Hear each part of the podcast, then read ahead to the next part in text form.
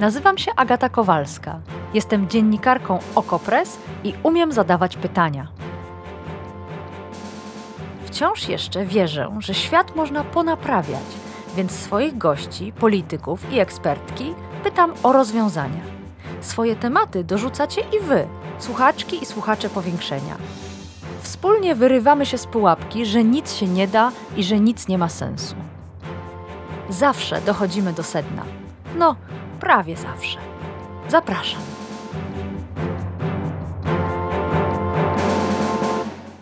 Fragment badania socjologicznego Sadura Sierakowski, wydawnictwo Krytyka Polityczna.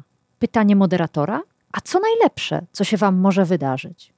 Szczerze, to ja w ogóle nie mam żadnych przemyśleń na temat nadziei. Ja chyba też. Oczekiwań, nadziei na coś od państwa raczej też nie biorę. Raczej z tego, co sam robię, co mogę ugrać sam. Każdy jest kowalem swojego losu. Jak się patrzy na działania w Polsce, to nie widzę już. Nie wiem. Badani mężczyźni w wieku 25-40 lat. Wielkomiejska klasa średnia. W roli grupy fokusowej wystąpili Bartek Kocejko, Jakub Szymczak i Witold Głowacki, dziennikarze Okopres. A autorzy badania, Sławomir Sierakowski, Przemysław Sadura, twórcy tego badania fokusowego, piszą w raporcie Trwała pandemia, a niecały rok później doszło do rosyjskiej napaści na Ukrainę. Oba te ciągi zdarzeń odbiły się bardzo mocno na świadomości Polaków. Świat, jaki dotąd znaliśmy, zniknął i już nigdy nie będziemy mogli być pewni, że wróci. Bo nawet gdyby wrócił, to już więcej nie uwierzymy w to, że na stałe. To tak jak z pokoleniem, które przeżyło wojnę. Już zawsze naznaczone było lękiem przed następną. Pytanie, czy rzeczywiście jest tak źle? A może to tylko taki zły rok, dwa lata i za chwilę wrócimy do równowagi? Pandemii przecież powoli zapominamy. Zapomnimy może i o wojnie. Dzisiaj w powiększeniu przyjrzymy się temu badaniu, które, jak słyszycie, skupiało się nie tylko na naszych poglądach, ale na naszych emocjach. Zapraszam.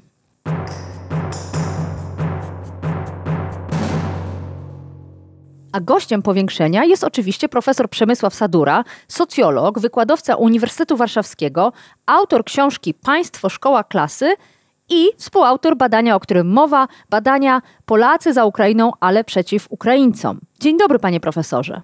Dzień dobry. Piszecie wraz ze Sławomirem Sierakowskim, że chcieliście dotrzeć do ludzi, którzy nie interesują się polityką, nie biorą udziału w wyborach albo biorą udział rzadko. Nie mają pojęcia, jak działają polityki publiczne. Dlaczego chcieliście do nich dotrzeć? Co jest w nich takiego interesującego, skoro, mówię jako przedstawicielka mediów, nie mamy pojęcia, czy popierają PiS? Po co ich badać? Czego chcieliście się dowiedzieć? No, to, to jest grupa, która jest e, niedoreprezentowana w e, badaniach socjologicznych. E, szczególnie mocno jest niedoreprezentowana w badaniach jakościowych, takich jak fokusy, czyli wywiady grupowe, no, gdzie rekruterzy mają taką E, skłonność, żeby nawet wbrew instrukcjom e, zapraszać e, do wywiadów rozmówców, którzy są trochę bardziej wygadani, trochę bardziej zainteresowani polityką, no żeby zapewnić sprawny przebieg rozmowy. Ale to jest też grupa, która jest niedoreprezentowana, no już w mniejszym stopniu, ale nadal w badaniach sondażowych. I okazuje się, że mamy próbę, w której no, w skrajnych przypadkach przypadkach nawet 50% ankietowanych to osoby z wyższym wykształceniem. Później oczywiście poprzez takie zabiegi jak e, ważenie próby e, e, uzyskuje się taką reprezentatywność, ale polega to na tym, że nadaje się większą wagę głosom tych niewielu przedstawicieli tych niedoreprezentowanych grup. Więc tak naprawdę do końca nie wiemy, co oni myślą, tylko E, na podstawie niepełnej próbki próbujemy e, to mm. tworzyć. A to Ale... są osoby, które mm. okej, okay, one może mm. rzadziej uczestniczą w wyborach, są mniej zainteresowane polityką, ich poparcie jest trudne do przewidzenia, takie labilne, chwiejne, no ale przez to może mieć decydujący charakter przy urnie, gdzie często jeden, dwa, trzy punkty procentowe decydują o tym, kto wygra wybory. No dobrze, to do wyborów wrócimy na koniec tej rozmowy. Skupmy się teraz na tym, o czym mówiłam e, na początku, czyli emocjach. To badanie jest wielowątkowe. Bo w czasie tych rozmów mowa była i o świadomości politycznej, na przykład właśnie braku podstawowej wiedzy na temat tego, jak działają polityki publiczne, ale i o izolacji, to te cytaty z początku podcastu, o stosunku do uchodźców i uchodźczyń z Ukrainy. A mimo wszystko wydawało się, że głównym motywem wszystkich tych tematów jest lęk. I nawet w raporcie z badania używacie terminu społeczeństwo lęku. Zastanawiam się, czy to nie jest przesada, bo ludzie, jak to ludzie, zawsze się czegoś obawiają i czymś martwią. A wy, jako autorzy, upieracie się, że tym razem ten lęk jest inny. Dlaczego?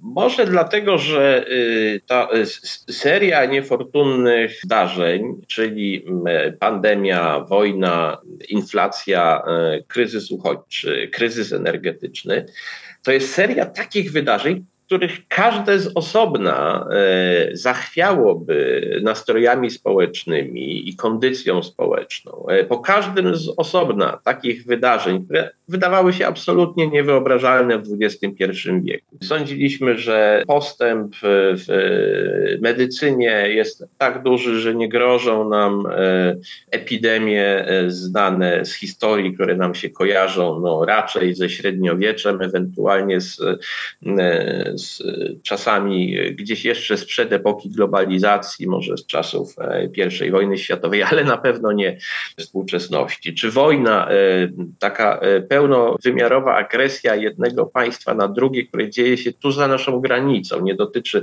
jakichś tam krajów na innym kontynencie, tylko dzieje się tuż obok. To wszystko są wydarzenia, których każde z osobna ma taki charakter traumatyzujący i e, po takich wydarzeniach społeczeństwo nigdy nie będzie już takie same. Oczywiście e, może być tak, że my zapomnimy, zapomnimy o e, pandemii, zapominamy o, o, o wojnie.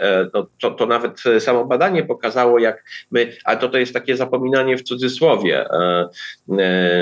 Pandemia skończyła się 24 lutego, kiedy zaczęła się wojna w Ukrainie i, i, i ogarnęło nas przerażenie, że możemy też być E, e, przedmiotem takiej e, agresji. Nie minęło dużo czasu, jak wojna przestała być czymś tak oczywistym i, i, i stresogennym, bo pojawiła się inflacja, która uderzyła w nas bezpośrednio i postawiła pod znakiem zapytania to, czy będziemy w stanie spłacić raty kredytów, albo czy będziemy w stanie w ogóle te kredyty uzyskać i tak dalej.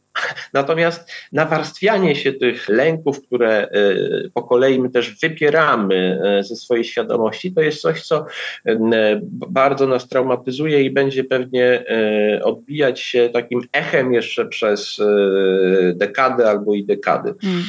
To tak jak mówię, o skutkach tego porozmawiamy, czyli tak naprawdę o wpływie na wybory, najważniejszej sprawie w naszym państwie, porozmawiamy na koniec. Przyjrzyjmy się tytułowi badania, który jest zarazem jednym z wątków. Chodzi oczywiście o Ukrainę i rozdzielone przez Was Ukraińców, Ukrainki. I teraz odtworzę moje myślenie na temat myślenia Polek i Polaków. Ukraina według nas to najdzielniejszy z Dawidów w starciu z Goliatem, czyli z Federacją Rosyjską, a Ukraińcy Ukrainki to odważni i na dodatek dowcipni ludzie, którym my, Polacy, pomagamy ile sił. Ile błędów względem wyników Waszych badań popełniłam w tym krótkim zdaniu? No i, jeden podstawowy to uogólnienie, ale my też e, próbujemy uogólnić wyniki e, e, badań, może nie aż tak bardzo. Znaczy, w jednym zgoda rzeczywiście postrzegamy y, Ukrainę jako takiego Dawida, e, któremu kibicujemy, e, ba, wręcz mamy poczucie, że my trochę rękami tych dzielnych Ukraińców, ale toczymy wojnę z Rosją, e, więc jesteśmy w to bardzo zaangażowani i tutaj, tutaj pełna zgoda, my kibicujemy Ukrainie. Postrzegamy też siebie jako tych, którzy bardzo pomogli E, i Ukrainie, i Ukrainkom oraz Ukraińcom, którzy e, uciekali przed wojną. No i bardzo lubimy ten swój wizerunek tych pomagających. To karmi nasz taki narcyzm narodowy. Natomiast jeśli chodzi o ocenę samych Ukrainek i Ukraińców, uchodźców, e, nawet w e, takich sondażach, które są realizowane regularnie, jak sondaże Cebosu, które też mają taki charakter bardzo mm, oficjalny, znaczy badani dostają list zapowiedni, a przychodzi umówiony ankieter, który zadaje pytanie, czy pani zdaniem powinniśmy pomagać e, uchodźcom z Ukrainy, czyli sytuacja jakby tworzy taki kontekst oficjalny, w którym no, trochę nie wypada powiedzieć nie, nie powinniśmy. -hmm, tak. Nawet w tych e, badaniach widać, że my notujemy z tygodnia na tydzień, z miesiąca na miesiąc e, spadek liczby osób popierających to e, niesienie pomocy. Tak? Nadal jest to większość Polaków, ale ta większość jest już dużo mniejsza niż na samym początku. Ale w momencie, kiedy, e, tak jak w badaniach fokusowych, stworzymy badanym taką bezpieczną przestrzeń, oni są w grupie, moderator takiego wywiadu nie interweniuje, nie mówi wstydź się, że tak mówisz, tylko badani zaczynają wyrażać pewne wątpliwości, widzą poparcie i zrozumienie, w oczach czy wypowiedziach innych współrozmówców i zaczynają coraz śmielej e, e, się wypowiadać, to we wszystkich tych grupach fokusowych, które realizowaliśmy, gdzie mieliśmy rozmówców na pełen przekrój i starszych, i młodszych, i kobiety, i mężczyzn, i wielkomiejską klasę średnią, i klasę ludową e, mieszkańców e, małych miast i wsi. W każdej e, z tych grup spontanicznie, jeszcze zanim zaczęliśmy dopytywać o e, stosunek do uchodźców, pojawiały się wątpliwości o to, czy, e, e, znaczy wątpliwości dotyczące tego, czy nasza pomoc nie jest e, zbyt duża. Mhm, ale e, panie profesorze, właśnie to jest od razu moja wątpliwość. Czy te odpowiedzi dotyczące Ukrainek i Ukraińców, pomocy uchodźcom, uchodźczyniom, dotyczyły tak naprawdę tych konkretnych Ukrainek i Ukraińców, czy raczej dotyczyły naszego państwa? No więc o to chodzi. Jak, jak to zrozumieć i co stoi za tą taką w cudzysłowie niechęcią, ja bym bardziej powiedział obawą e, e, związaną z naszym zaangażowaniem w pomoc e, uchodźcom z Ukrainy. Bo okazuje się, że te, ta, ta niechęć czy te obawy nie mają żadnych takich podstaw, nie wiem, nacjonalistycznych. Nie padały wypowiedzi związane z historią, nie pojawiał się Wołyń. E, pojawiały się przede wszystkim obawy o to, czy y, polskie państwo da radę, czy polscy obywatele y, nie zostaną odprawieni z kwitkiem w momencie, kiedy ich miejsce w kolejce do żłobka, przedszkola, szkoły, lekarza, y, szpitala zajmą uchodźcy. Więc to nie jest bezpośrednia niechęć do uchodźców, e, tylko to jest przede wszystkim brak zaufania do państwa, tego, że nasze państwo jest w stanie e, poradzić sobie. Znaczy, do tej pory już sobie nie radziło jeszcze bez uchodźców z zapewnieniem nam e, e, opieki zdrowotnej na satysfakcjonującym nam poziomie. Bywały wątpliwości, czy daje radę zarządzać systemem edukacyjnym i innymi systemami dostarczającymi nam dóbr i usług publicznych. Natomiast teraz, w momencie, kiedy sytuacja jest kryzysowa, te wątpliwości są jeszcze większe. Mhm. A tyle tylko, że ten lęk jest przemieszczony. Zamiast artykułować ten lęk y, y, dotyczący państwa, państwo jest takim bytem abstrakcyjnym, to szukamy winnego tego stanu rzeczy. No i tym winnym y, okazuje się, jeśli nie, tak jak to we wcześniejszych badaniach widzieliśmy, roszczeniowy sąsiad, który nadużywa świadczeń 500 plus albo jakichkolwiek innych e, nie wydaje ich e, tak, jakby należało, no to teraz e, w to miejsce weszli Ukraińcy, którzy są oczywiście dodatkowo stereotypizowani i tutaj po, pomocą, po, pomocne dla badanych są takie opowieści chwasty, które wykorzystują mechanizm plotki i szerzą się w mediach społecznościowych. To przyciągnęło moją uwagę, jak czytałam raport, te plotki, że do mojej fryzjerki przyszły dwie Ukrainki i zażądały czesania za darmo, a w ogóle to po ostrzeżeniu wyszły nie płacąc. Albo, że u lekarza, słyszała sąsiadka, że u lekarza wpuszczono Ukrainkę z dzieckiem e, bez kolejki i tak dalej, i tak dalej. Ale pan i Sławomir Sierakowski bardzo sceptycznie podchodzicie do tych opowieści. A może one są prawdziwe? Znaczy, nie da się tego wykluczyć, natomiast mocno wątpię, ponieważ y, naliczyliśmy naście takich e, schematycznych opowieści, które są, y, wyglądają trochę jak pisane według tego samego wzorca. Y, są prawdopodobnie wyczytane gdzieś w sieci, natomiast powtarzane jako swoje. My przeczytaliśmy gdzieś o Ukrainkach, które w ten sposób zachowały się, rzekomo zachowały się u fryzjera. Natomiast Natomiast potem zaczynamy opowiadać, jakby to y, nie była informacja z sieci, tylko jakby to nasz mhm, fryzjer nam to mhm, powiedział. Więc mhm. dochodzi do tego takiego połączenia y, y, dezinformacji w internecie z, z, z mechanizmem plotki. I tak też takiego sami... osobistego w sumie przeżycia, tak? Bo to skoro ten fryzjer musiał strzyc za darmo, to w jakimś sensie uderza to w nasz interes, czy w, w nasze poczucie sprawiedliwości, skoro to się praktycznie no, zdarzyło. Ta u mnie. Tak, i dodatkowo aktywizuje ten już zupełnie osobisty lęk związany z mm. tym, czy y, moja y, sytuacja, mój dobrostan y, i dostęp do usług publicznych nie jest zagrożony. Mm. Ale z drugiej strony, przed chwilą powiedział Pan, że Polakom trudno mieć pretensje do państwa, bo jest to byt abstrakcyjny, więc wolą właśnie te wyobrażone pretensje do Ukrainek i do Ukraińców jako tych, którzy im coś odbierają.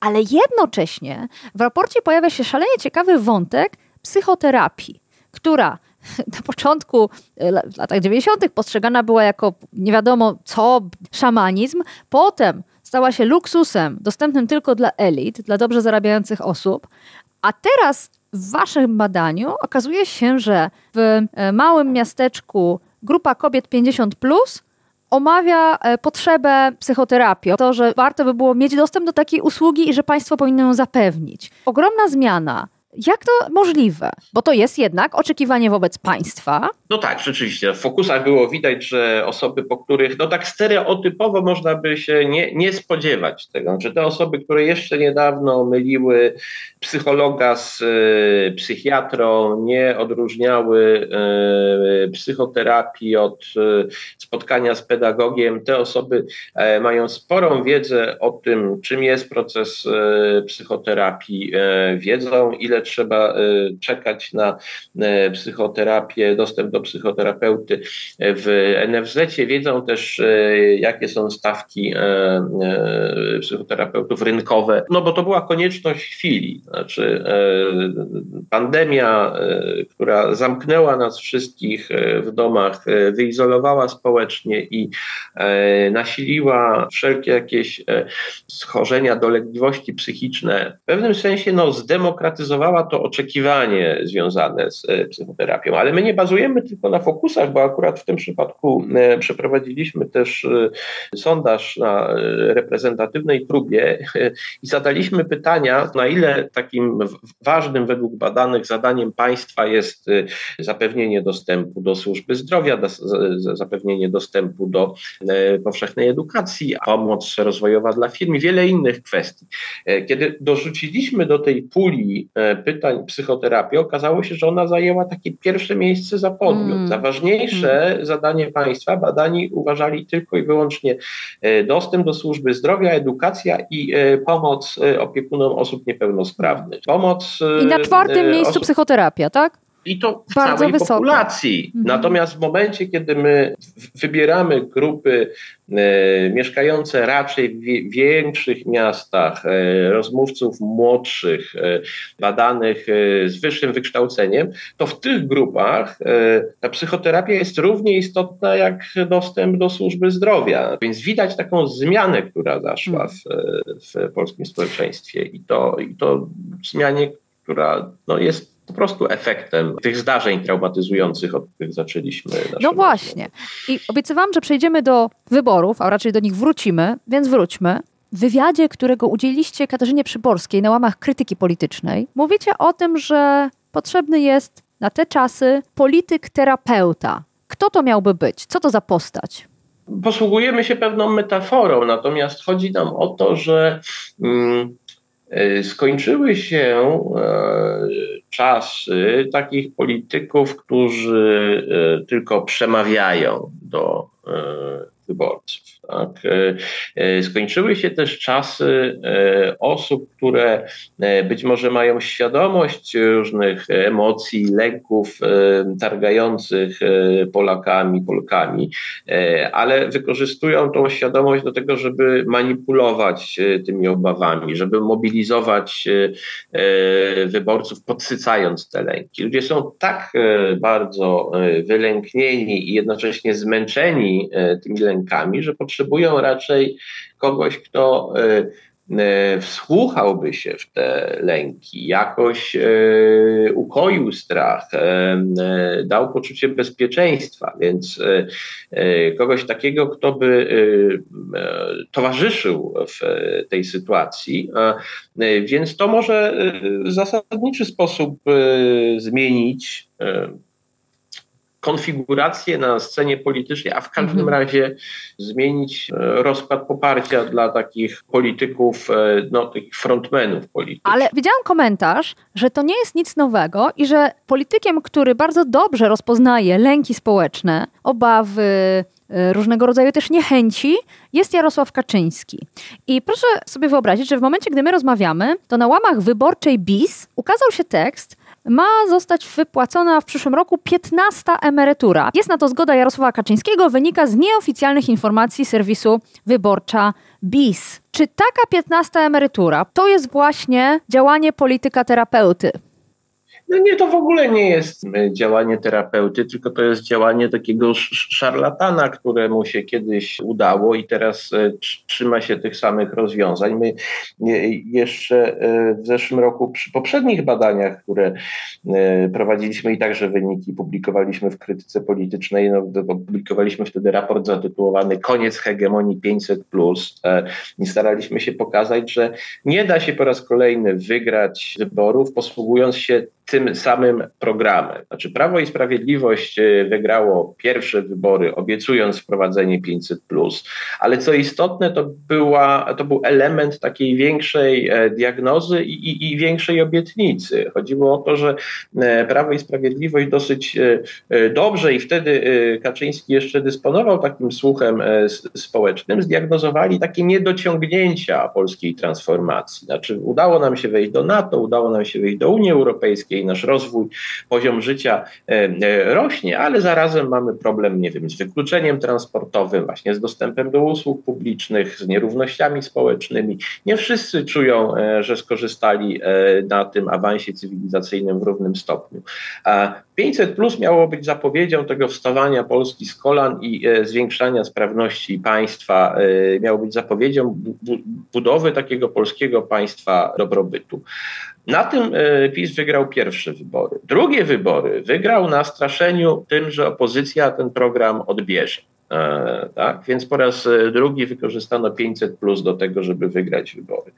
Natomiast nie da się niestety, czy stety, wygrać tym hasłem trzecich wyborów, bo w międzyczasie te 500 plus Polakom odebrała nie opozycja, ale inflacja. I badani mają taką pełną świadomość, że program bezpośrednich transferów socjalnych osłabił finansowanie usług publicznych, więc de facto jakość usług publicznych spadła, a teraz e, z tego, co zyskali, e, żeby w domyśle no, móc sobie uzupełnić te niedobory, e, kupując usługi publiczne na rynku, zjada im inflacja. I nie wierzą, że kolejne świadczenia 14, 15, 16 czy nawet 17 emerytury, dopłaty do węgla e, coś zmieniają, bo one będą w świadomości badanych nakręcać inflację i powodować, że te pieniądze będą taką iluzją. A e, hmm. jak e, mówimy, badani nie potrzebują już teraz iluzjonisty, potrzebują właśnie terapeuty, który zrozumie te lęki i spróbuje zaproponować jakiś program no taki bardziej Jarosław Kaczyński tego nie może zrobić, bo musiałby przyznać, że Polacy nie miewają się zbyt dobrze, a przecież y, prowadzi politykę sukcesu. Co w takim razie realnie musiałby zrobić taki lider polityczny? Rozumiem, opozycyjny, próbujący wy wygrać te wybory, bo tak naprawdę chyba też musiałby być populistą, tylko innego rodzaju. No, widać wśród liderów politycznych opozycji takie próby, żeby, żeby rzeczywiście stosować y, populistyczne strategie. Platforma Obywatelska skopiowała już chyba wszystkie propozycje programowe lewicy, dorzucając jeszcze trochę własnych. Y, y, politycy nie, nie zawsze kierują się taką odpowiedzialnością za słowo, składając obietnice, które w sytuacji wysokiej inflacji po wygranych wyborach mogą się okazać trudne trudne do spełnienia. To jest ryzykowna strategia. Nawet nie dlatego, że nie pozwoli wygrać e, wyborów, bo być może, e, być może tak, być może w ten sposób e, opozycji uda się przyciągnąć takich wyborców, którzy no, byli tym elektoratem takim e, cynicznym, warunkowym Prawa i Sprawiedliwości, głosowali nie ze względu na to, że się z, e, utożsamiają z, takim, e, z taką opcją światopoglądową PiSu, ale właśnie ten program rozbudowy transferów socjalnych ich przyciągnął. Tyle tylko, że e, opozycja nie będzie w stanie tego po wyborach e, zrealizować. I grozi nam to, że owszem, opozycja e, wygra wybory, ale po to, żeby później zmarnować to zwycięstwo, rozczarować wyborców już tak zupełnie. Już, już Prawo i Sprawiedliwość rozczarowało, to widać w tym, jak, jak niechętnie ludzie przyznają, że głosowali na PiS, jak, jak coraz większa ich grupa mówi, że ma wątpliwości, czy zagłosują na Prawo i Sprawiedliwość po raz raz kolejny. I dość istotne, że Prawo i Sprawiedliwość nie rozczarowało tych ludzi na własny rachunek. Znaczy, e, to PiS ich rozczarował, ale oni się rozczarowali e, wobec e, państwa polskiego i klasy mm -hmm, politycznej. -hmm. Teraz ja, ja się obawiam, że y, bardziej ryzykowne y, niż to, że opozycja może nie wygrać wyborów, jest to, że je wygra, ale później, e, ale później to zwycięstwo zmarnuje właśnie poprzez e, składanie e, zupełnie nierealistycznych obietnic. Więc wydaje mi się, że ta strategia powinna być nieco inna. Zresztą zobaczymy, w którą stronę to pójdzie. No, taki scenariusz, który się dzisiaj wydaje bardzo prawdopodobny, to jest to, że będziemy mieli do czynienia już z końcem e, wzrostu e, frekwencji wyborczej. E, I, I, że bardziej niż mobilizacja wyborcza, w tych najbliższych wyborach zadziała demobilizacja. Znaczy, wyborcy Prawa i Sprawiedliwości w jakiejś sporej grupie e, e, zostaną w domach. Nie, nie uda się ich po raz kolejny przyciągnąć do urn. Zwłaszcza, że tam była też e, spora grupa, no to był niewątpliwy sukces Prawa i Sprawiedliwości, przyciągnięcia takich wyborców, którzy nie mieli nawyku chodzenia na wybory, którzy na te wybory poszli po raz pierwszy, drugi czy trzeci w życiu i, a, i stosunkowo łatwo mogą ulegać demobilizacji, zostać w domach. Teraz pytanie, czy, czy y, opozycja będzie w stanie przyciągnąć y, swoich wyborców. E, mm, no, no na dzisiaj to, co y, nas uderzyło w badaniach, to to jednak też taki brak zaufania wy, wyborców opozycji co do tego, że opozycja da radę te wybory wygrać. Znaczy, e, większość uczestników naszych badań e, deklarowała, że popiera partię opozycji, ale kiedy pytaliśmy później wszystkich, kto wygra najbliższe wybory, to przytłaczająca większość zwolenników opozycji twierdziła, że wybory wygra PiS, więc widać, że tutaj ta mobilizacja po stronie y, i zaufanie i wiara w zwycięstwo po stronie y, wyborców, zwolenników opozycji, no też nie jest na optymalnym poziomie. Przemysław Sadura, socjolog, wykładowca Uniwersytetu Warszawskiego, autor książki Państwo, Szkoła, Klasy i współautor badania Polacy za Ukrainą, ale przeciw Ukraińcom, był naszym gościem. Bardzo dziękuję, panie profesorze. Dziękuję pięknie.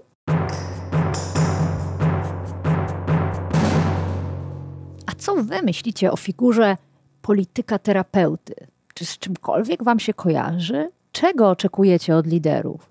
Napiszcie do mnie maila agata.kowalska małpa.oko.press albo odezwijcie się na Twitterze. Czekam na wasze opinie, na wasze pomysły, na wasze marzenia co do polityków.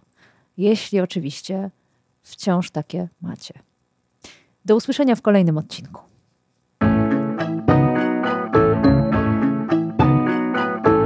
To było Powiększenie, podcast Agaty Kowalskiej.